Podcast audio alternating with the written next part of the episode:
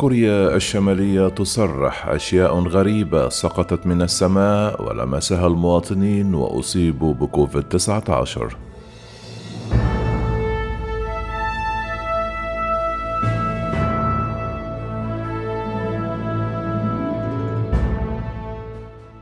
زعمت وسائل الإعلام الرسمية في بيونغ يونغ أن تفشي كوفيد 19 في كوريا الشمالية.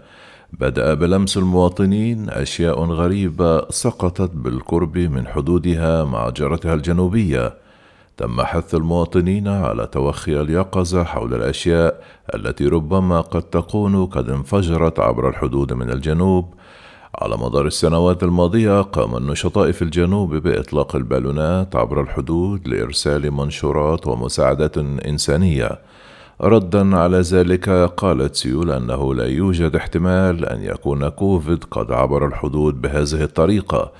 ووفقا لوسائل الإعلام الحكومية في كوريا الشمالية فقد كشف تحقيق رسمي عن إصابة شخصين بفيروس كوفيد في وقت مبكر من تفشي المرض بعد ملامسة مواد مجهولة الهوية بالقرب من الحدود الكورية الجنوبية. كما أفادت السلطات أن جنديا يبلغ من العمر 18 عاما وطفل يبلغ من العمر خمسة سنوات أثبتت إصابتهم بالفيروس في أوائل إبريل بعد العثور على الأشياء الغريبة التي سقطت من السماء.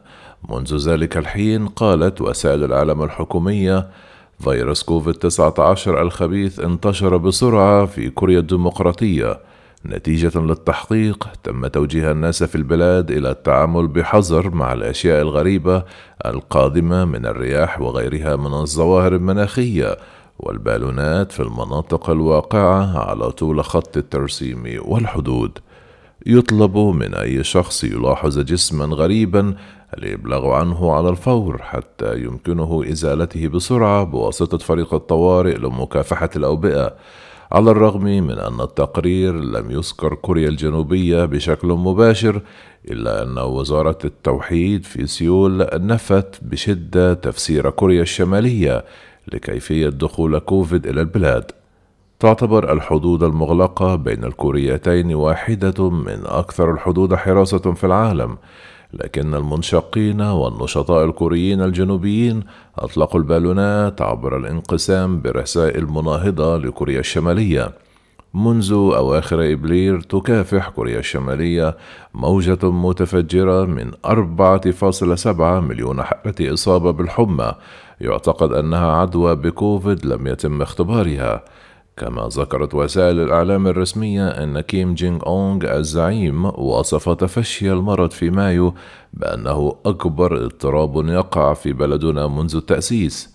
على الرغم من أن بعض الخبراء يعتقدون أن كوفيد حتى هذا العام زعمت الدولة المنعزلة أنها خالية تماما من الفيروس وربما كان ينتشر قبل ذلك الحين. سكانها البالغ عددهم 25 مليون نسمة معرضون للخطر بسبب عدم وجود برامج تطعيم وسوء نظام الرعاية الصحية على الرغم من وجود تقارير إعلامية في الأسابيع الأخيرة تفيد بأن بيونغ يونغ قبلت عرض لقاحات صينية الصنع. ليس من الواضح عند الكوريين الشماليين أن وجدوا الذين تم تطعيمهم حتى الآن في الأسابيع القليلة الماضية يقول المسؤولون أن عدد الحالات الجديدة قد انخفض بشكل كبير لكن الكثير يشتبه بأن الحكومة لا تبلغ عن الأرقام الحقيقية. بدأ تفشي المرض بعد بضعة أشهر من تخفيف كوريا الشمالية الإغراق الصارم لحدودها مع الصين مع استئناف قطارات الشحن واستئناف الرحلات بين البلدين لأول مرة منذ إبريل عام 2020 قال البروفيسور الكوري الشمالي لي ميول تشول لوكالة رويترز للأنباء أن أي إشارة إلى أن الفيروس كان من الممكن تثير كثير من الأسئلة ويدخل أوميكرون المتحور الجديد بهذه الطريقة خاصة وأن الصين كانت تتعامل مع تفشي حاد لمتغيرات صعبة وحساسة من الناحية الدبلوماسية.